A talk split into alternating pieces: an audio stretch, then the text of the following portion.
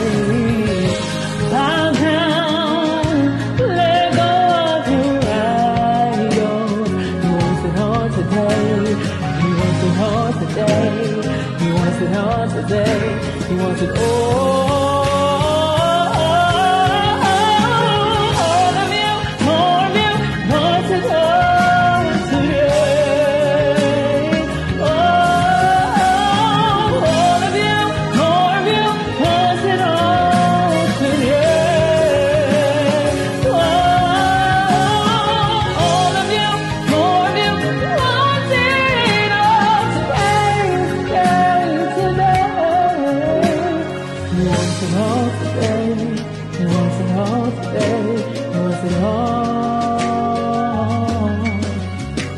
There's a voice that cries out in the silence, searching for a heart that will.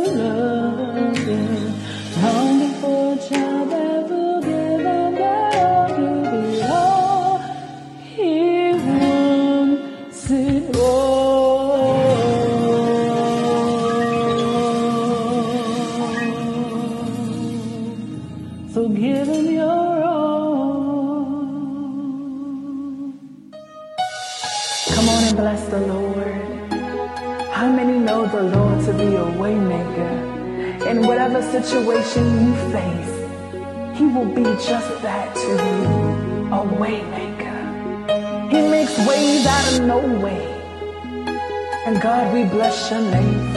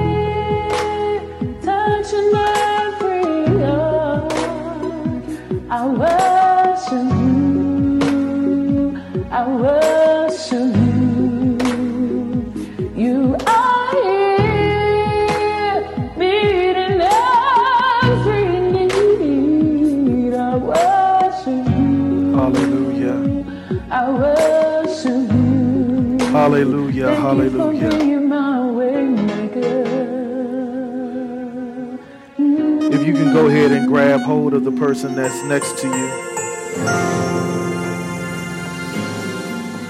If you can go ahead and grab hold of the person next to you real quick. This is an awesome day. This is the day that the Lord has made. We shall rejoice and be glad in it. This is a day that we've never seen before. This is a new day, and with new days comes new mercy. With new days comes grace, comes favor, comes joy, comes blessing, comes opportunity, there comes vision. There comes a chance to simply say, God, whatever you have for me on today, I receive it completely in my life. So as we begin service, as we begin worship, as we begin to realize just who God is in our life, I, I challenge you because not only that, but it's Father's Day 2020. Father's Day, a time where we honor the dads in our lives, honor the uncles, the grandfathers, the brothers. It's Father's Day, and I know the job of a father is sometimes overlooked, but this day is a day that we simply get to honor, simply get to just say thank you. Thank you for your selfless acts. Thank you for being who you are. Thank you for raising us. Thank you for building us up. Thank you for being all that you could be in our lives. And nobody's perfect and nobody's without blemish. But God, we thank you for the fathers right now that have stepped up and taken the mantle of what you called a father to be a provider, a protector, one that you can come to and cry on late at night, one you can come to and tell all your secrets for. A daughter, a father is her first love. For a son, the, the father is the image of what they desire and hope to be. So, God, we just thank you for the fathers. We thank you for the opportunity to just simply say we love you. And even for those who have lost their fathers, the memory of the father, the memory of who he was in your life still reigns true when he picked you up and he carried you and he covered your wounds when you fell and hurt yourself, when he was there for you, when he prayed over you, when he cried for you, when he did all that he could do. It's just a time to say thank you. So, right now, Father, in the name of Jesus, we come before you with hearts and with minds and with spirits and with an understanding and a love and an adoration for fathers. Yeah, we know that mothers are amazing, but there's a father right now who has been above and beyond, and he's done things that that he never thought he could do himself. He stepped up to the plate and he became the godly father that you needed. So, God, we just thank you for that opportunity. And, God, even beyond that, we thank you that you have given us this brand new day, this day that is like none other, this day that we've never seen before in our life. And God, we ask you right now on this day to, to forgive us of our sins, sins of admission and sins of omission, sins against your will, sins against your purpose, and sins against your plan. We ask you right now to cast those cares into the sea of forgiveness, never to be remembered again. And God, we give you all the glory, we give you all the honor, we give you all the adoration. Now, God, not just that, but we thank you, God, for you being the ultimate Father, the one who gave his Son to die for us, the one who created us in his image and in his likeness, the one who declared that you knew every hair on our head, the one that declared that I knew you before you were even formed in your mother's womb, the one who declared I consecrated you, I ordained you a prophet to the nations, the one who has given visions, the one who has given dreams, the one who has been Jehovah Jireh, our provider. We thank you, God, for just who you've been and just who you are. And in the midst of all of that, God, we simply say thank you. Now, God, hide us behind your cross. The Lord, in the strength of his might, put on the full armor of God. It is in Jesus' name we pray. Firm against the scheme. Amen.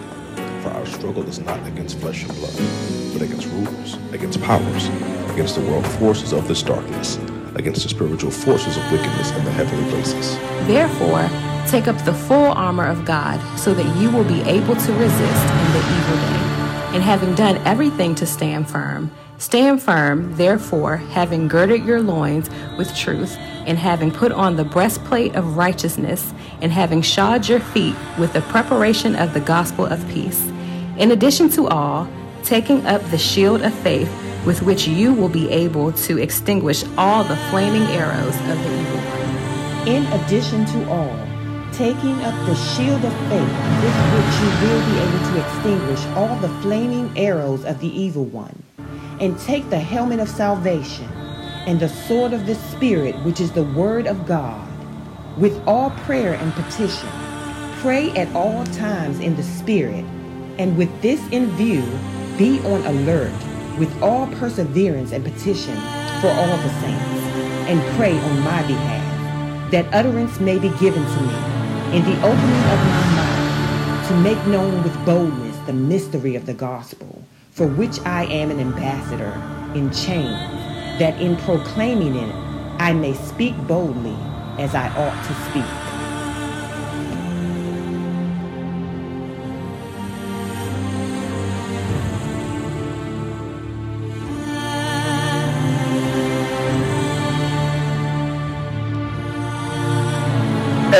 Amen. Amen. Amen.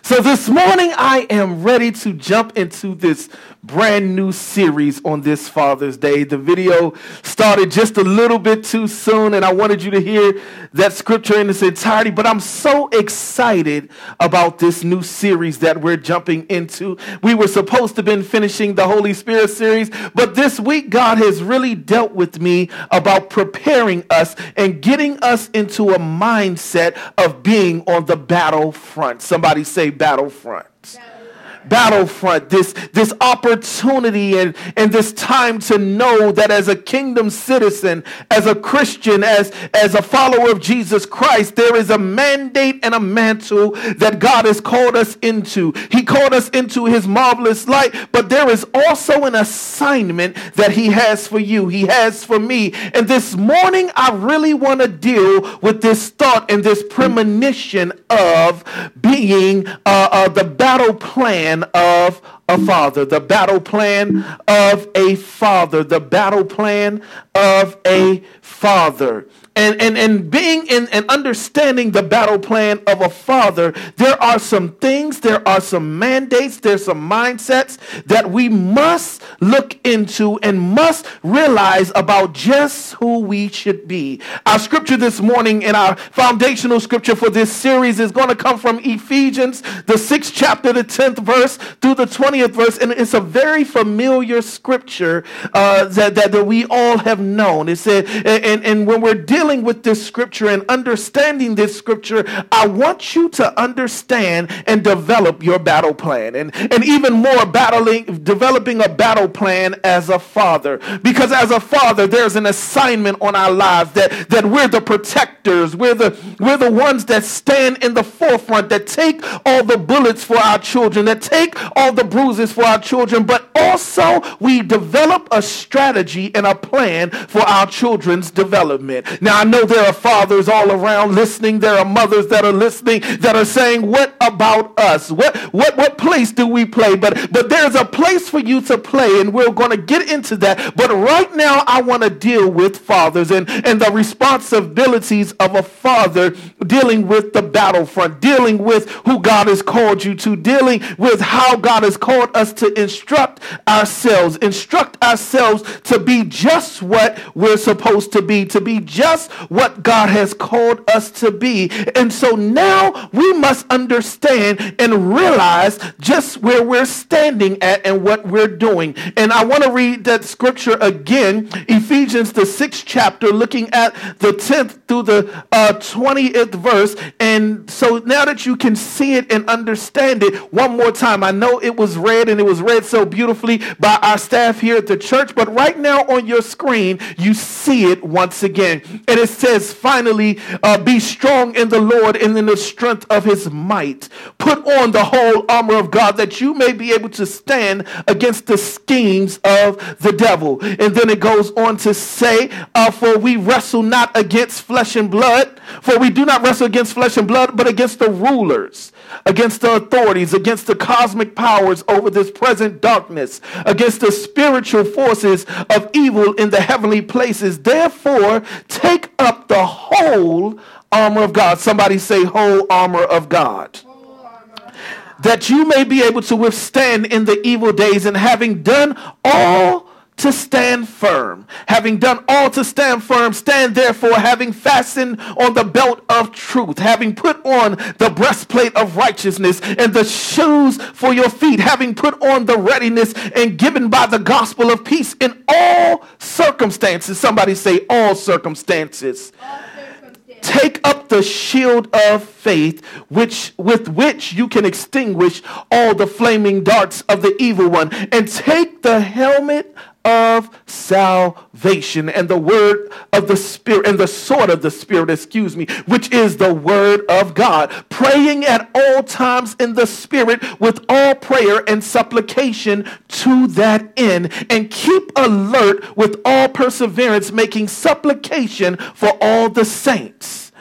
And also for me that the word may be given to me in opening my mouth to proclaim the mystery of the gospel, for which I am an ambassador in chains, that I may declare it boldly and speak as I ought. The word of the Lord is already blessed. The word of the Lord is already blessed. But this morning, I also want us to look at another scripture real quick, and that's Romans, the 13th chapter, looking at the 12th verse.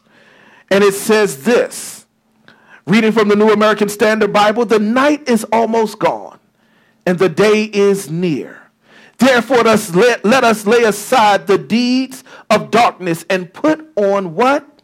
The armor of light. The armor of light. The armor of light. So, once again, this morning, I want us to deal with this subject the battlefront and the plan for battle, the battlefront, the plan for battle. We we are dealing with the time in a system, in a in a situation in, in the world right now where we are being reactive over the tactics that the enemy is thrown at us. But to under but to understand that when you're in a war, you have to have a strategy. Somebody say strategy. You have to have a plan of action to, t- to uh, counter what the enemy is throwing at you. We, we're going to identify some things today, and I'm going to try to teach this thing. I know I constantly say that, but I'm really going to try to teach this thing this morning so that you can walk away from today on this Father's Day in 2020 saying that I'm better prepared for my fight ahead. I'm better prepared to be who God called me to be. I'm better prepared to be a father. I'm better prepared to be a mother. I'm better prepared to be a child that's dealing with the issues that I'm facing right now in this mundane world, in this place where there's so much turmoil going on, this place where there's so much tragedy being shown, this place where it does not seem like the uh, like like it's getting any better, but matter of fact, it seems like it's getting worse. So now I got to have a battle plan. I got to have a plan of action. I cannot sit here and just allow things to happen in my life. And the problem with most of us is that we think that the battle plan is a physical manifestation. But no, it's not physical what we're dealing with. It's not even physical with who we're fighting against. That's just an outward manifestation of a spiritual battle, of a spiritual enemy that's hiding behind the systemic face of racism racism, that's hiding behind the systemic face of police brutality, that's hiding behind the systemic face of us living a poverty, a impoverished mindset. This enemy is doing things behind the scenes that's causing an outward manifestation. And we're in a place where we have to assume a spiritual authority over that enemy assume spiritual authority over what his tactics are, assume spiritual authority over what his devices are. And one of his devices, if I'm dealing with fathers today, is the mindset that your kids can only su- can survive without you. There are too many dads out here right now who make children and who have children, but they're not there. And they, they think that it's it, it, it, the mother can take care of them without the help. But the enemy has found a way to be decisive or divisive in the tactics of in his plans. He's he's learned how to separate and conquer. He's learned how to pull this one over here and say you can't be in your child's life because it's not a perfect situation. So why even bother? You can't be in your your child's life because there's some adversity going on. So why even bother? You can't be in your child's life because you've made plenty of mistakes. You've done things the wrong way. You haven't always been a good person. So now you have take, taken a step back and said, God is better for you to raise him than me instead of stepping up to the plate and saying, God, direct and lead my path. Somebody not understanding that we're dealing with a spiritual, uh, a spiritual entity that's causing an out outward manifestation.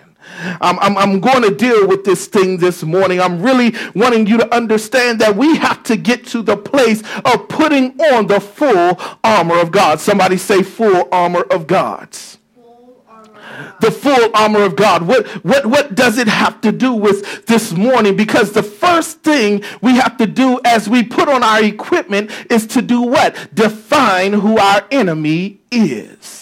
We have to define who the enemy of our soul is, the enemy of our mind is. And in this beginning part of this text, in this scripture, in this content, we see that the, that, that, that the apostle Paul, who, who wrote this to the church at Ephesus, he, he was talking to them about their warfare, about their battle. Yes, it was wonderful you came into the house of God. Yes, it was wonderful that you gave your life to Jesus Christ. But there comes a mandate, there comes an assignment with with being a child of God. And you cannot live the same way that you used to. So he was talking to the church at Ephesus and he was helping them to identify and define the enemy. How what was the enemy's doing? What was the enemy doing? Who was this enemy? This enemy, what does he look like? Well, the first thing I want you to see this morning if you're looking on your screens right now that the enemy is darkness darkness, that, that, that entity. I'm not talking about black darkness. I'm just talking about a dark spirit that hovers over, a dark spirit that causes change, a dark spirit that comes about and has you uh, in a place where things sit, uh, situate and divide because of this thing. There is a dark spirit that is taking place right now. Darkness. The, the Bible says in Romans uh, 12, uh, Romans 6 and 10 that we uh, wrestle not against flesh and blood, but against powers, against principalities, against evil forces in wickedly high places. So he's identifying what darkness should look like in the lives of that, that when we're seeing these things, when we're battling and going against these texts and going against these entities and these spirits, we gotta understand that they are eh, that, that their makeup is dark, even though they may come as light. Why? Because scripture said even Satan can transform himself into what? An angel of light. So just because he looks good, just because she looks good, just because they sound good does not mean they are good. They can still be uh, uh, they can still be ran and they can still be uh, controlled by a spirit of darkness. Just because they always smile in your face doesn't mean they're not praying against you behind your back. There can be a dark spirit on the inside of them. So, fathers, you have to understand these are the things that you're defining so that your kids do not battle against these things in their life, that your kids do not struggle with them because they need to know what to look out for in their own life. So now we see that they're darkness, but now also the enemy is defined as the deceiver. What the scripture tell us that he is the deceiver of the brethren. He, he, he, he, he, takes his, he takes his time deceiving. The Bible says that he is what? The author of lies, that he's the founder of lies. He's a deceiver. So, so every lie that's told, told comes from the enemy. There's no such thing as a little white lie. There's no such thing as just this small lie. There's no such thing as a big lie. All lies come from the deceiver, from the father of lies. So now we understand that he's darkness and he's that entity. He, he brings upon the terror on the land. He brings upon the deceiving tones that, that a lot of people use. But not only that, do we see this, that he's the destroyer. We know that scripture teaches us what? That the enemy roams around like a roaring lion, seeking whom he may what? Devour. What is that word devour synonymous with? A destroyer. He seeks whom he may devour. That means he's seeking to destroy destroy. He's here to kill, steal, and destroy your hope, your peace, your joy, your love, your comfort, your kindness. He's here as the destroyer of your soul. And what is his biggest tactic that he tries to destroy? Your relationship with God. Why? Because if he can get you to believe that there is no God, he takes away your hope. He takes away your joy. He takes away your peace. He tells you, What am I here for? Why should I be strong? Why should I go through this? Why do I just why do I have to live like this if there is no God? He becomes the destroyer of your family. Your family just because a father's not in the home does not mean he's absent from his kids, but he will take that moment to tell somebody that you don't, because you failed with something that you're not qualified, that you're not qualified to be that to someone else. But how many people know that you can be a father, the best father or the best mother or the best child, even when you're not there with them every day because you take an active approach in their life. You take the time out to care for them. You take the time out to love them. You take the time out to hold them. You take the time out to be there when they cry, when they when they're fearful at night. You take the time out to be there for your children. God, God is everywhere all at one time. And if we have a God that serves like that, that, that even when you call on him in the late and midnight hour, that he's there for you, that that's the same way that a father should be in his kids' lives. That's the same way a father should be when his kids call him. He should be able to run. I, I, my phone is never off for my kids, but when my kids need me, they know they can call who? They can call daddy, and no matter what, he'll stop what he's doing and come to them. That, that's the responsibility of a father. That's the battle plan of a father to always be there when his kids need him. I don't care how old my kids get. I don't care how, how far away they may move in their life. But when they call daddy, when they call on their father, who do you expect to come running? They, they expect their dad to come be there to pick them up when they hurt themselves. That's the battle plan of a father because the enemy will tell us what? As we define who the enemy is, he's darkness, he's the deceiver, he's the destroyer. He also tries to destroy the aspect of love. Why? Because God is love. God, that is not just a quality of God, but God is love. Somebody declare God is love. And because God is love, that means he's standing right there with what? Arms open wide. That doesn't mean he does not correct you when you're wrong. That does not mean he does not correct you when you're doing the wrong thing. There is hard love, but, but the agape love, the, the, the, the love that just opens his arms up and says, no matter what you've done, you can always come home. No matter what's happening in your life, you can always come back to me. No matter what you, what you go through in life, I'm always going to be here for you. I'm always always going to be here to protect you. I'm always going to be here for you until my last breath. So we see as we define the enemy, the, the, the face of a father, the plan of a father has to let his children know what darkness is, what the deceiver is, and what the destroyer is. And not only that, because when we look at Ephesians 6 and 12, it says this what? Before our struggle is not against flesh and blood, but against the rulers, against the powers, against the world forces of darkness, against the spiritual forces of wickedness in heavenly places. So if we defined our enemy, the next thing that we have to do is define the battlefield. What is the battlefield that the enemy has tried to use in our life? What is this battlefield that the enemy tries to continue to propagate for us? Well, the battlefield is not just outside your house. Outside of your house is one thing. Outside of your house, you can simply turn around and shut your door and lock yourself in. But where's this battlefield that the enemy likes to expose himself and try to expose you?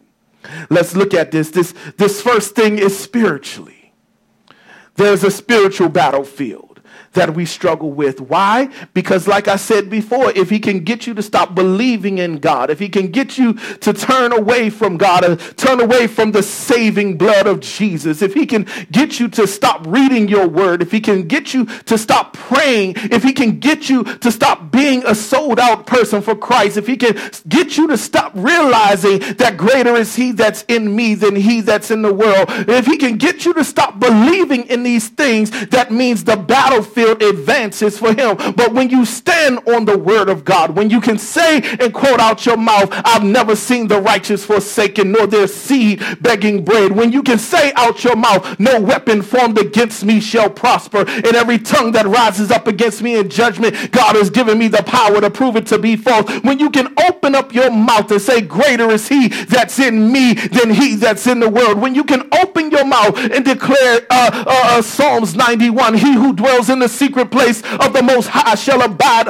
under the shadow of the Almighty. He, when I, I say of my Lord, He is my strength and my refuge. In Him shall I trust. When you can open up your mouth and begin to say that He is my rock, He is my salvation. When you open up your mouth and begin to declare that when the enemy comes in like a flood, that the Spirit of the Lord shall raise up a standard against it. I, I, I'm trying to tell you that the spiritual battle is your biggest playing field out here. But you have to be powered up. You have to be armored up with the word of God, with the with the full armor of God so that you can do what? Stand.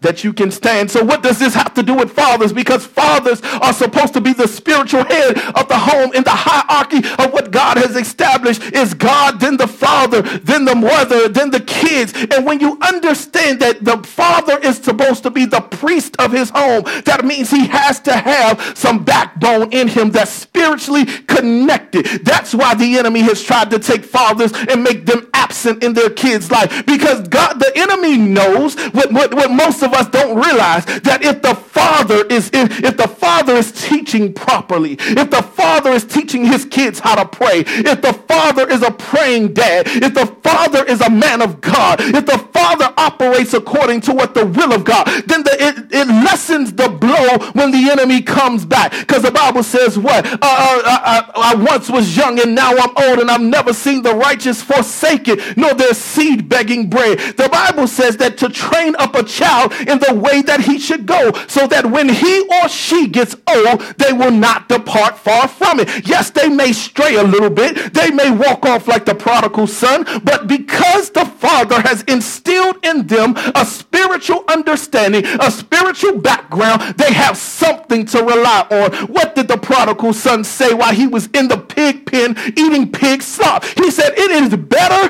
to work for my father as one of his servants than to be out here. And that's the plan of the enemy for you to think that it's better to be over here than to be a kingdom citizen. Somebody declare, I'm a kingdom citizen. I'm a kingdom citizen. I'm a kingdom citizen. So not only is the battlefield spiritual, but the battlefield is mental. Somebody say mental.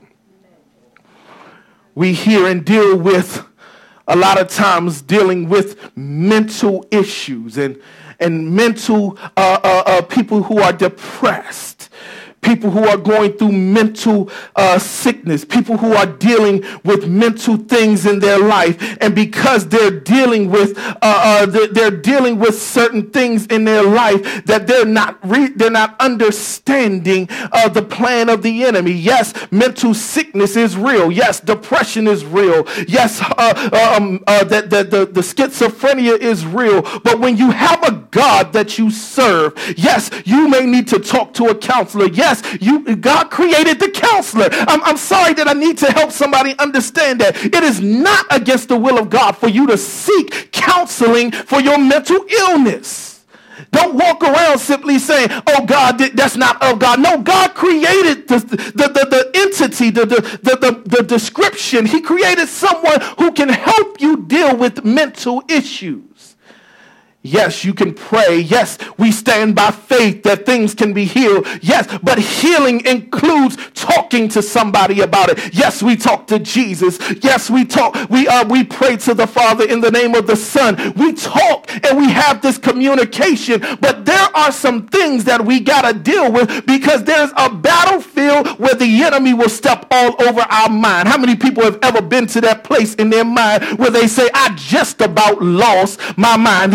That joker made me lose my mind. That joker almost took me out. That joker almost changed the way that my life was about to be. Because if you had not known that it was not, but if it had not been for God who brought me back in, who drew me back, who kept me safe, who kept me in my right mind, you don't know where I would be. Yeah, there is a battlefield that's mental that the enemy said, I'm going to dance all over it. But God said, if you call on the name name of the Lord, you shall be saved. If you stand up and declare, not in my house, not on my battlefield, because I'm advancing, because I'm spiritually mature enough. And if you're not, I'm telling you, today is the day to get to that place. And it's not just women who deal with mental issues. There are a lot of men who deal with mental issues because it becomes, uh, uh, uh it takes the place of things that happened in their childhoods.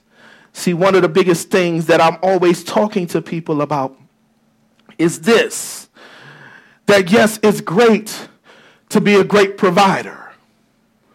But a lot of the things that our young men go through is because they never had a father who was emotional.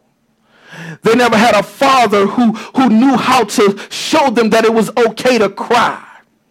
They never had a father who showed them that it was okay that you hurt. Let's deal with the hurt. Let's deal with the issues. So, what the enemy has done in this battlefield of mental understanding, he's told them to suck it up. Suck it up. Don't show emotion because emotion is a sign of weakness. So now, when, when you get to this place of being hurt, when you get to this place of being uh, in a place of vulnerability, we define it, we, we come back and we have anger. So now it's not just a spiritual or mental thing, it's now an emotional thing. Somebody say emotion. Emotion. Emotional battlefield. There's a battlefield of emotions. Emotions vary. We have, we have loving emotions, we have angry emotions, we have hurtful emotions. We have all these emotions, emotions where you've just checked out. Uh, you just go, you've just given up hope. You, you, you just there and you're blah. Anybody ever been in that place where you're blah, where you're like, it, I, I, I really don't care about this. I'm, I, am really not going to deal with this. I'm, I'm, I'm just in a place where I'm blah. So emotionally, the enemy has attacked you. Something that God gave you. God gave you the ability to feel but the emotion, but the enemy says what? That, that, that no, I'm putting you in a place where I don't want you to feel no more. Because if you feel, then you may just feel the power of God. If you feel, you may just see your salvation. You may see where your help comes from. If you just feel just a little bit, if you feel angry, and the Bible says, put on a spirit of, of praise for a spirit of heaviness. So, so if I'm angry, I'm usually weighed down with something in my life. If I'm angry, it's because of something that has affected me from my past. If I'm angry, it's because I may not think that I'm where I'm supposed to be right now. If I'm angry, it may be because of these things. But when I've mentally and emotionally have checked out, I'm in a place where I can't even see who God is. I can't even feel the agape love of God. I can't even feel his emotional attachment to me because there is a major thing when you feel emotions, a mother emotion towards her son, a father's emotion towards his daughter, a, a family's emotion when they come together. You, you see emotions as a major factor in the kingdom and in the body of Christ and even with us as men and women. So we have to have our emotional, uh, our emotional battlefield leveled with the things of God. Somebody say emotional emotional, but not only emotional, then we see this battlefield take a physical turn.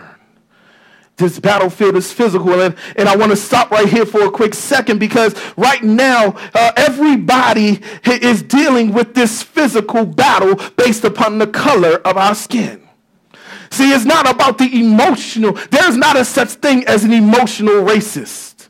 There's not a such thing as a mental racist. There, there's not even a such thing as a spiritual racist. But when it comes to your physical appearance, there is a thing called physical racism. Why? Because it's the color of our skin. It's because of who God called you to be. It's because who God created you to be in his image and in his likeness. And so now we're dealing with systemic playing fields uh, in this battlefield from a, from a physical standpoint. And we're seeing it on, a, on display right now, where we're seeing it across this country. We're seeing it across this world, where if they're lighter than us, then somehow they felt like physically they were better. If they it, it, it depends. And then we see how this plays out now. So we react. We react to, to status quo. We react to try to change status quo. And because we're reacting, we're not coming up with a battle plan. We're just reacting. We're reacting out of anger. We're reacting from all those other three things that I just talked about. But now it's becoming a physical manifestation because we have not tapped into the power of God. So we react spiritually. We allow the enemy to advance on us spiritually because we're not built up strong enough mentally on the word of God. So now the enemy advance is on the mental. But then we allow the enemy to take over our emotions, and then what does it produce? A physical manifestation. Oh, somebody missed what I just said. We've allowed the enemy so far to advance into our camp that now we have to take a stand physically and we're battling physically for our independence. We're battling physically for our acceptance. We're battling physically because all those other areas have been taken from us. So now we're battling from a physical standpoint. And even as a father, you've gone through the spiritual abuse, you've gone through the mental abuse, you've gone through the emotional abuse. So now when you're standing and you're looking at your kids and you're trying to figure out how to direct your kids because you've been broken for so long, because you've been gone through so much stuff, because they have devalued who you are as a young black man. They, they have devalued, uh, devalued who you are as a father. Because they have devalued all these things,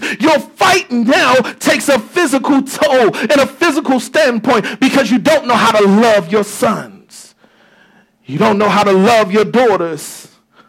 You don't know how to love those around you because the emotional toil has taken so much away from you. It's taken an identity away from you. So now, what do we do? Because now we've defined who the enemy was darkness, the deceiver, and the destroyer. Now we define the battlefield as both spiritual, mental, emotional, and physical. So now, what do we have to do? We got to defend ourselves. As a father, you got to defend yourself. You got to defend your kids. You got to defend everything that God has called you into. And how do we defend? If we're looking at Ephesians 6 and 13, it's simply one thing to defend. We got to do what? We got to armor up.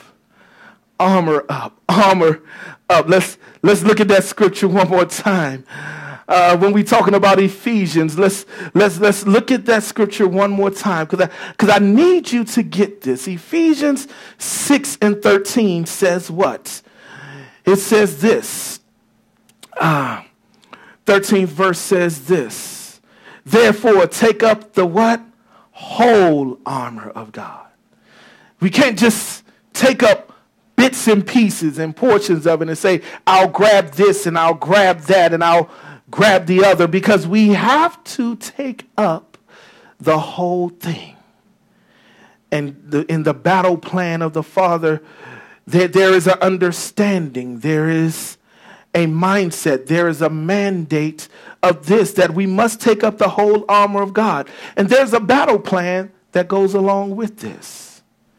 What is this battle plan? The first thing that a father needs to do, and I need you all to write this down. The first thing is preparation. What is a father preparing for? I told y'all I was going to teach this thing this morning. The preparation in this battle plan is getting a receipt of the mission. What is the mission that a father is here for? What is the battle plan of a father? To train up his children in the way they should go, so that when they get old, they will not depart far from it. What is the, what is the battle plan in the preparation? You teach your children how to labor, how to toil the soil, how to have faith, how to act right, how, how to be a productive person, how, how to have morals, how to have uh, identity that's their own. You teach your children how to be developed. You teach your young ladies that they're virtuous. You teach your young men that they're, that, that the women are not just an object you teach your young men that it's okay to work that they don't have to sit there and live off of somebody. You teach your young men that it's okay to open up doors for women. It's okay that you stand that you may have to stand while someone while a, and give your seat up to a lady on a bus or a train. It's okay to teach your young men that they have standards to live by. That chivalry is right. There's okay, there's it's okay to teach your young boys that they that they stand up and and, and they allow themselves to be to take take the lesser role, or not the lesser role in aspects of identity, but take the role of understanding that you're stronger, that you're that, that God is giving you a mandate and a mantle on your life. You teach your daughters once again that they're virtuous, that, that they don't have to accept a certain thing from a certain man, that they don't have to be an object of attention, that their body does not have to be revealed to be loved by a man. You teach your daughters that uh, that they don't have to give it up for a, a, a dinner at uh, Red Lobster, or they don't have to give it up for a dinner at McDonald's. That they don't have that. That should not be the standard that they live by. You teach your daughters that they're treasures. You prepare them for the battle ahead because the battle is where the thing is won. And we know that this battle that I'm talking about has already been won by God, but we're in the fight right now. This war has already been won, but we're facing the battle. We're on the battlefield. So we prepare and get a receipt of the mission. What is a receipt of the mission? To give understanding of the adversary, the foe, and the enemy. Number two, number two, identity, identify and guidance. Identify and guidance. You have to do a mission analysis. See, I was in the military. And in the military, when you prepare for war, you prepare for a battle. You don't just grab your gun and run out to the battle. You don't grab your weapon and run out to the battle and try to kill anything in your path. You that's not what you do. You have to identify the enemy. Somebody say identify the enemy. See, there's a mission analysis. There's a course of action development. You have to develop a strategy to be who God called you to be. You have to develop a strategy to fight against the enemy. For the word says what? For we wrestle not against flesh and blood. So I have to identify the difference between flesh and blood and the spiritual manifestation. You have to identify who the person is. You can love the person and hate the spirit. So I have to go through an identifying process. That means I have to take on the, the course of action and development and the course of action and analyze. I have to take on the course of action and give a comparison. I have to compare it to what the Word of God says. My battle plan, my strategy. I have to compare it to what the, what, what, what the enemy says. And even in that, I, the guidance that I'm looking for, because to identify who the enemy is, I need what I've been talking about for the last month or so the Holy Spirit. Somebody say, Holy Spirit. See, the guidance of the Holy Spirit, we, we know that Jesus said, I will send you one that will lead and what? And guide you. So now if I'm if I'm identifying and I'm and I'm using the guidance, I'm allowing the Holy Spirit to guide me to find my enemy, to fight against my enemy tactics. Why? Because the enemy comes in like a roaring lion seeking whom he may devour. So the enemy has a plan out for you, young men. The enemy has a plan out for you, young women. The enemy has a plan out for you, fathers. The enemy has a plan out for the household and the mothers. The enemy has a plan to take you out of here. But through the Holy Spirit, we can identify who the enemy is. Right now, it's not okay. Okay, so I'm about to hit somebody head real quick. Right now, we're not dealing with the actual police officers that are abu- that are uh, doing police brutality. what are you saying, Pastor Thomas? No, we're not dealing. We're, we're not. After, the, the, the police officers are the outward manifestation of a systemic problem that starts at the head. The police officers have been brainwashed and embedded into them to look down at a black population because of what? The laws and the mandates that were already established. The, the, the principalities that are over that region. The, the, the heavenly, the dark heavenly forces that are controlling the mindset or established the rules so long ago. So we're not just after the police. The, the police that have caused these things to happen are the outward manifestation. But if I'm being led and guided by the Holy Spirit, I got to chase after the head. Mm-mm-mm. I got to chase after something that is above and not beneath. I got to go after the spiritual ramifications. I got to go after the spiritual enemy because behind every uh, systematic thing that happens, there's a spiritual enemy that sits there on the head. Mm, mm, mm. So I'm identifying, and the only way I can identify is if I know what the Word of God says. If I know that He said, For we wrestle not against what? Flesh and blood, but against powers and principalities. Somebody say powers. See, there, there are powers. Somebody say principalities. Principalities. There are evil forces in wickedly high places. So now I'm identifying my enemy. I'm identifying what the, what the plan of action is. And I'm using the Holy Spirit as my guide because he leads me to fight, because he's seen the enemy. He knows the enemy intently. He's, he was there when the enemy was cast out of heaven. He was there to watch him be cast down to the earth. He was there when, he, when the enemy looked upon himself and said, I'm more glorious than God and I want to exalt myself above the name of God. I want to have authority over God. So the enemy has already been identified identified by the Holy Spirit. So why would I not tap into this Holy Spirit that already identifies what I'm battling against? See, too often do we battle against things that, that we don't even know. We, we, we, take a, we take a stab at it. When somebody's angry, we identify anger, but not knowing the root cause of hurt. How the Bible says that when you cast out one demon, he comes back with what? Seven more deadly. So if you cast out hurt and hurt tries to come back, hurt is coming back with abuse. Hurt is coming back with uh, uh, uh addiction. Hurt is going to come back with anger. Hurt is going to come back with loneliness. Hurt is going to come back with seven spirits more deadly than hurt. So if I'm suffering from hurt and I don't give it over to God, I can expect it to come back in with something more deadly that's going to take me to a place that I'm not ready for. Hmm.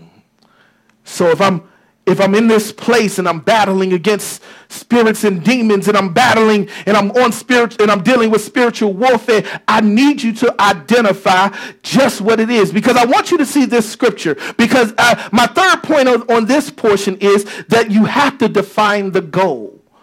But I need you to see this scripture real quick. Isaiah 59 verses 16 through 18. This was Isaiah the prophet. And he talked about this. And he said, the Bible says this, and he saw that there was no man and was astonished that there was no one to intercede. Then his own arm brought salvation to him. Mm. This is a representation of Jesus Christ. And his righteousness upheld him. And it said, but this, but talking about God. Mm-mm. He put on righteousness like what? A breastplate. Hmm. That sound familiar? Did that sound familiar right there? I, I, need you to get this. And a helmet of salvation on his head. And he put on garments of vengeance for clothing and wrapped himself with zeal as a mantle. I think I need somebody to hear that again. Because Ephesians 6 and 10 said we put on the full armor of God. What I need you to realize that the armor of God that we put on is not secondhand merchandise. The armor of God that we put on is the exact thing that God clothed himself with when he came out of heaven to fight against the enemy. When he came down, the Bible says, what in verse number 17? He put on righteousness like a breastplate. Ephesians 6 and 10, Ephesians 6 and 13 said what? Put on the breastplate of what? Righteousness. He said, and the helmet of salvation on his head. And he said, he put on garments of vengeance for clothing and wrapped himself in zeal. What garments did he put on? If you jump to Ephesians 6 and 13, he said he put on the sword of the Spirit, which is what? The word word of God. He said he shod his feet with the gospel of what? Peace. That means we're taking a standpoint of vengefulness. I dare somebody declare, I got some things that I'm ready to take back. So it's time for me to armor up. It's time for me to put on my breastplate of righteousness. It's time for me to put on my helmet of salvation. Why? Because if Christ is at the head, oh, somebody missed what I just said. And I'm not even talking about Ephesians. I'm talking about Isaiah. He said in the helmet of salvation. So it already been identified to Isaiah whose salvation was going to come through. Because why? Christ is the head of the what? He's the head of the church. So if I'm putting on my helmet of salvation, I'm putting on Christ as my head. I'm putting him above my whole life. I'm putting him in that place where my live, I move, and I have my being in Jesus Christ. I live, I breathe. Everything about me comes through my head of my helmet of salvation. So now I'm operating. And then once I have my breastplate of righteousness on and my head uh, with the helmet of salvation, then I shod my feet with the gospel of peace. I put my, I gird my loins. I take the sword of the spirit, which is the word of God. So now I'm standing there and I'm ready to fight. The Bible says, and he wrapped himself with as with zeal as a mantle. So I'm ready. I'm standing bold. I'm ready to fight against what the enemy tactics are in my life. And if I could tell any father right now, you gotta stand up and put on your full armor right now. Too much stuff is happening in your household. Too much stuff is happening with your kids. You you want your kids to come home. It's not just that the woman prays. It's not just that the wife prays. It's not just the mother of your children that pray. But you gotta pray because your words have power. She doesn't have to, she doesn't necessarily pray better than you, but she will pray. But you have to grab hold of faith instead of stop thinking what your hands can do. Sometimes you gotta get down on your knees and pray and say, God, I can't do it by myself. God, I can't do it no more. God, I can't stand here. Uh, it's not by my might, but it's by your power, saith the Lord. So somebody declare, I'm ready to be armored up. I'm ready to be armored up. Fathers, I'm ready to stand up and take my rightful place in the lives of my children. I'm ready to take my life rightful place in the lives of the community. I'm ready to be who God called me to be. So I'm putting on my breastplate of righteousness. Why? Because you got to get this. Verse number 18 said, according to their deeds, so will he repay. he said, what? Wrath to his adversaries, recompense to his enemies. The coastland, he will make recompense. And I'm just about done. See, our goal is a decisive victory. We got to stop being Christians that make this statement no more coming out saying, I barely made it. You know, that has become a, a church cliche. I barely made it. If it had not been for the grace of God, I barely came out of this thing. I barely came out of this situation. I barely came out of this. No, because greater is he that's in me. I want decisive victories. I want the enemy on notice that when he comes up against this child of God, that there is power that comes behind me. There is power and authority that walks before me. No, I'm not barely winning anymore. I'm taking full victory. I'm taking full authority. I'm calling it decisive victories right now. I'm speaking those things that are not as though they were. I'm standing on the word of God. I'm standing on his promises. I'm standing on his expectations of my life. And he never said that I barely came out, but he said I came out. He said I will, after all I've done, all I gotta do is stand. And if God be for me, there's no one that can be against me. Oh, I'm ready to preach right now. If God be for me, I dare somebody declare that if God be for me, the enemy is not standing against me. The enemy is just a step stool. I'm making him my step stool. I'm making him my footstool. The Bible says he'll prepare, prepare a table before me in the presence of my enemy. I'm going to let you sit down and watch me eat of the goodness of God. For his goodness is great. His goodness is everlasting. His mercy is bountiful. His blessing is ever sure. His body, his, his body was shed in blood for me. Why? Because when we see this scripture in Second Kings, do not fear. For those who are with us are more than those who are with them. Uh, what, what do we seeing? We're seeing Eli, Elisha at this place where I'm just about done right here. This place where a king had been trying to attack the children of Israel, was trying to take the kingdom. He kept on trying to attack, But every time he tried to attack, his plan was thwarted. There was a battle plan assigned for everything that the enemy tried to do.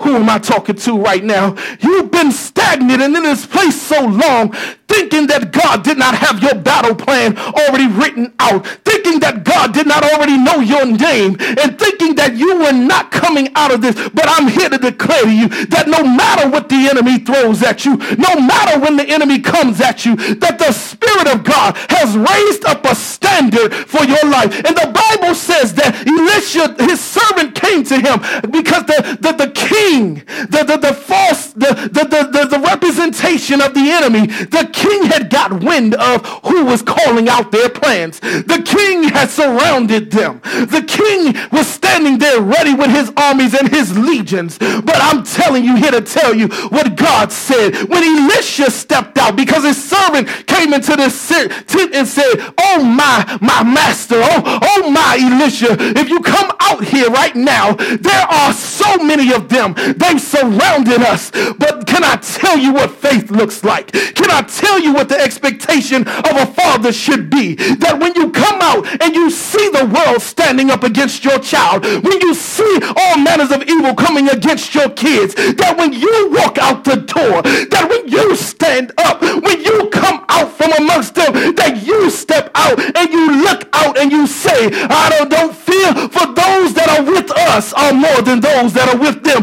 Do I have a witness this morning that some things in your life has transpired and taken place, but now it's the time to declare that do not fear for those that are with us are more than those that are with them. And when the eyes were open to the servant, he looked up and he looked around and he saw chariots of fire. He saw legions of angels. He saw that there were more from God than there could ever be from the enemy. Somebody needs to know right now that God is simply telling you that on this day right now, no matter what it looks like, no matter what you're going through, that there are more angels, there is more favor, there is more grace, there is more mercy, there is more honor in God's pinky finger than what the enemy has in his whole entourage.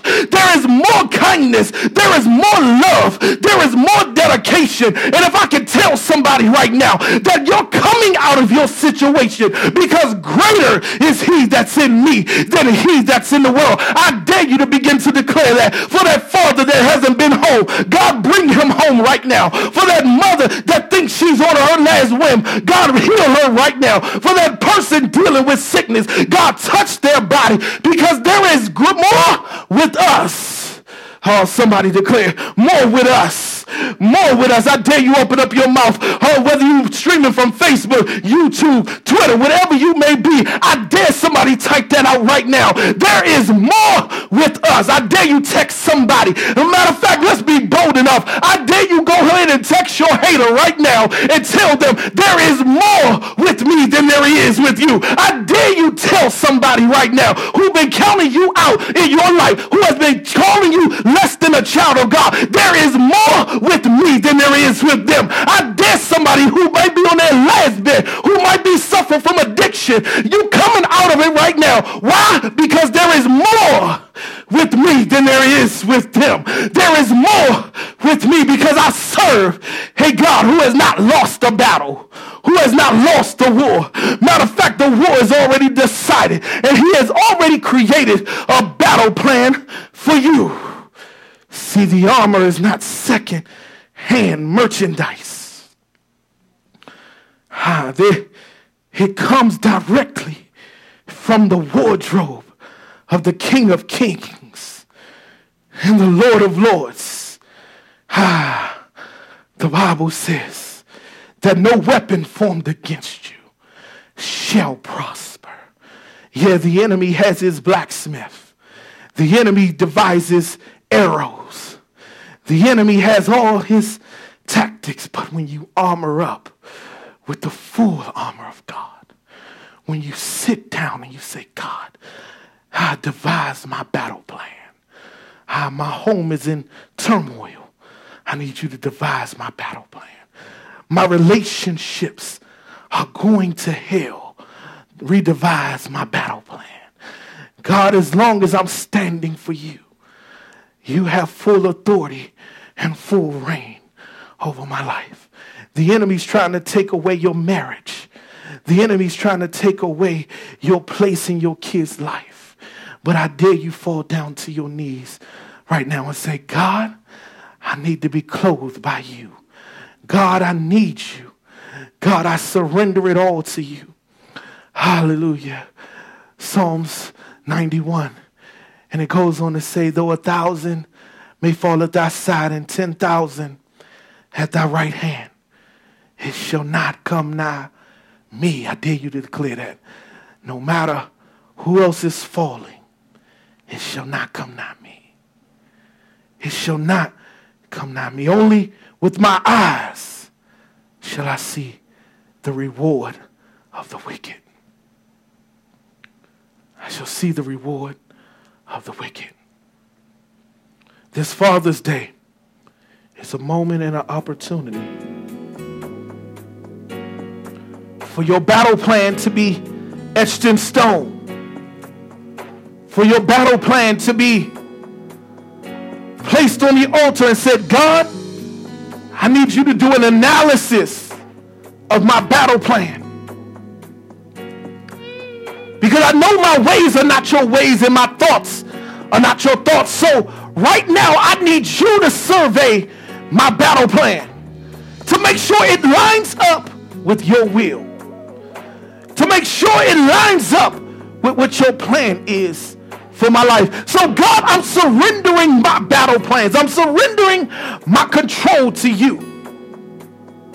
Jesus said it best take my yoke upon you, for my yoke is easy and my burden is light. The Apostle Paul at the end of Ephesians said, Pray for me so that I may be bold in what I speak. Pray for me. There is something in prayer that shifts the atmosphere. There is something in prayer. There was a movie called War Room. There was a prayer closet. And when she went into that prayer closet, God began to reveal where is your prayer closet? Where is your time separated with God? Fathers, where are your prayer closets? What are you doing? Why are you in the place where you are? Because you haven't returned to your first love. Here, church is not just for the women. Relationship with God is not just for women. The enemy has devised a way to say, oh, let the wives go, let the mothers go, let the daughters go. And you ain't got to go. You can stay home. You can watch the game. You can do all this other stuff. Why do you need to serve a God? You are a God. That's what the enemy will say. You are a God. You got all power. You got all authority. Why do you submit yourself? And I'll tell you this because you didn't create you. There is one who said, I gave him my son. There's one who said, I created you in my image and in my likeness. See, the problem is we have given our authority over. We've given our rights over. And the word of God says, Come unto me. Come unto me. I've known you. I created you. I created your assignment, your purpose. I gave you my son Jesus so that you can fulfill that purpose. But the enemy has distracted you with his own battle plan. But my battle plan cannot be beaten. God said it cannot be beaten. So all across, all across your personal sanctuary, wherever you are, in your homes, in your cars, at work, wherever you may be right now, I'm asking you to bow your heads. Fathers, this is specially for you. Father, in the name of Jesus, as I come before you right now, God, I'm stepping into the gap for multiple fathers Not because I'm so perfect. But by faith, I believe, God, that you can have an encounter, that you can have a moment, that you can have a life with them. So much has been predicated upon, them being providers. But God, you have been their provider and you have kept them to this place that they're at right now. But God, there needs to be more. More love, more understanding, more patience, more kindness, more emotional commitment from the men. So, God, whoever's under the sound of my voice that has, has really lost the zeal for understanding you or who may not know who you are, life has distorted them, life has changed their perspective whether you're black, whether you're white, whether you're Hispanic, whether you're Asian, whatever nationality you are right now. God, I ask right now that you step into their household, that you step into their mind, that you step into their lives right now in the name of Jesus. That you release from them bitterness from broken relationships, bitterness from what their fathers may not have been to them. Bitterness from what they've been to their kids. Bitterness, God, I ask right now that you release them from the, the spirit of the strong man of bitterness. Anger, resentment, hurt, failure, lack, knowledge, wisdom, God, right now, touch them in a mighty way. Develop and grow them. Bring them to an understanding of who you are. Those men that have multiple children by multiple women, my prayer for you right now is reconciliation with your children. Reconciliation with your seed. No more excuses. Reconciliation in the name of Jesus. God, make the atmosphere conducive for reconciliation.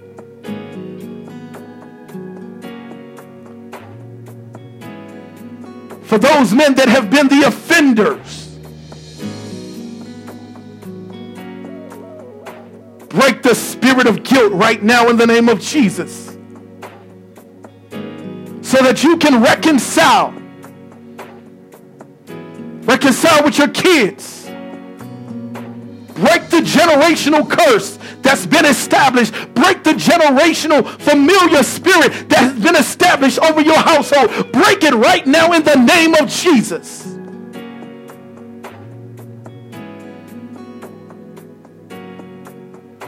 Father, we honor you, we worship you, and we magnify your name. God, there's deliverance taking place right now as I speak from every household. There's deliverance taking place right now from every household. And children, I'm freeing you from the bondage of hurt. Freeing you from the bondage of neglect. Freeing you from the bondage of not feeling loved by a father. Freeing you from a bondage that God never meant for you. I'm freeing you from that bondage right now. For the word declares, whom the Son sets free is truly free indeed. So right now, you're released from bondage. You're released from hurt. You're released from anger. You're delivered. You're set free. And you are whole right now through the blood of Jesus. If you receive it right now, somebody declare and give God a praise from wherever you are. Somebody declare, I'm free. Somebody declare, I'm free. I'm free. I'm free. I'm free. I'm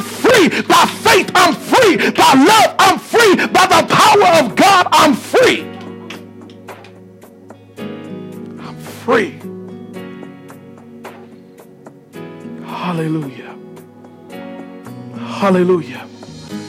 There are deposits being dropped right now in each house. Hallelujah. Deposit your anointing, deposit your blood, deposit your love, deposit right now in the name of Jesus. Jesus' name. Hallelujah. Jesus' name. Amen. Amen. Hallelujah. Here to declare that you're free right now. Hallelujah. You're free. You're free. You're free. You're free. Somebody needs to know you're free. You're free. You're free. You're free. Know who that's for right now. You're free. Speaking it, you're free. You don't have to be here. You're free. If you receive it, you're free. You're free. You're free. You're free. You're free. You're free. You're free. You're free. Hmm. You're free. Hallelujah. Things are getting ready to shift. Things are changing right now in your life. You're free. Hmm. Hallelujah. And as we close our service on today, hallelujah. This Father's Day 2020 is let this be a day like never before. Fathers, let this be a change in your life like never before. Let this be an awakening, a newness, a brand new opportunity like never before. That old you is gone. I'm calling him done. I'm calling that old man dead. And behold, you are a new creature. You're a new creation in Christ Jesus. So today, as you release, as you're released, walk in your newness, walk in your liberty. Walk in your favor and understand the plan, the Father's plan for your battle. Put on that full armor of God.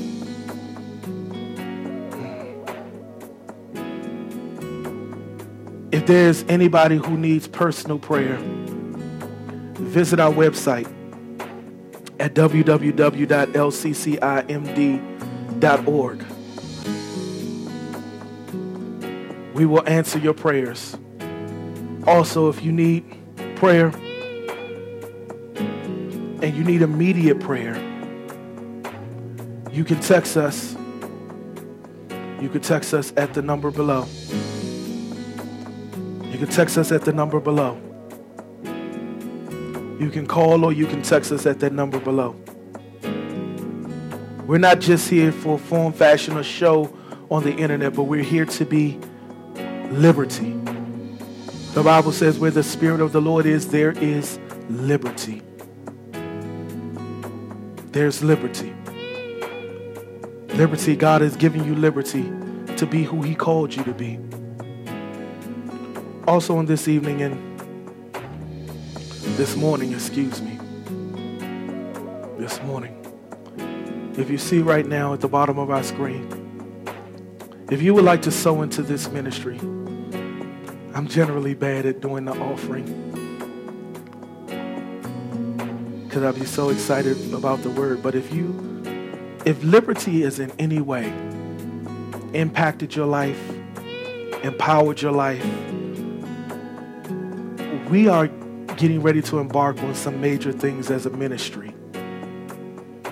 In the midst of the pandemic, in the midst of everything else that's going on right now, we're getting ready to embark on some major ministry goals. And we need the support of our partners. We need the support of our family. I need you to know that sowing into liberty, you're sowing into good soil. You're sowing. The Bible says to give and it shall be given unto you. Good measure pressed down, shaken, shall men give into your bosoms. There is blessing in giving. And we're not just asking you to give to Liberty so that we can just store it up, but so that liberty can be effective in the community. We have a lot of outreach stuff that our staff is putting on the table. We're trying to feed homeless. We're looking for our permanent location. More news to come about that real soon. But we're in a place where we're not just trying to have ministry in house, but we're taking ministry outside the house. But we're thanking God for what He's doing with us right now. Your ministry gifts are tax deductible. A lot of people like to know that.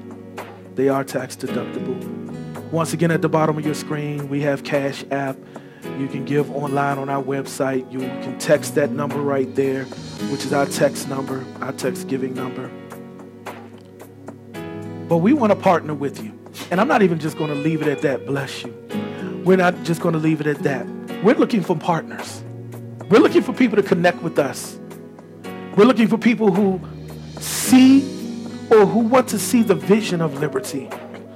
Or you even hear the vision of liberty each and every Sunday and you say, I want to be a part of that. What can I do to be a part of that? We're a family. We're a family of believers and we love God. And that's the sole purpose. Building relationships, not religion. that's one of my little catchphrases. I've been saying that for almost 20 years. The ministry empowered to build relationships, not religion. So if you're looking for a place to call home, whether you're here in the area or whether you're somewhere else across the United States, across the world, and you want to connect yourself with Liberty Christian Church International, visit our website, send us a message, send us your email, your contact information. We're not bound by four walls. Amen. We're not bound by four walls. And as we close out, I'm going to tell you to go in peace. And where the Spirit of the Lord is, there is liberty. But I'm also tell you this to live on purpose, live for purpose, but most importantly, live in God's purpose. Have a wonderful day. Father God, in the name of Jesus, we thank you for this day. God, we thank you for your for your anointing. Now, God, after the word has been preached, let it be followed by signs, miracles, and wonders in the lives of the people that have heard, God. We thank you, God, for this time. We thank you for this moment of ministry, God. But let it not just stop here, God. But with the same heart that we came into worship, let us have the same heart to go out and serve. We thank you, God, in advance for what you're going to do. Now, cover us as we go throughout our day to day. Let today be a special day for fathers. Let them enjoy this day. But let the fathership not just be today, but it carries on for the next 364 days of this year. And until we meet again, now unto him who is able to do exceedingly abundantly above all that you can ask or think, according to the power that works in us, both now, the majesty, dominion, and power. In Jesus' name we pray. Amen. Amen. Amen. Have a blessed day. Go in peace. Enjoy your day. Love somebody. Text somebody's father that may not that may not hear from somebody, but tell somebody Happy Father's Day. I love you with the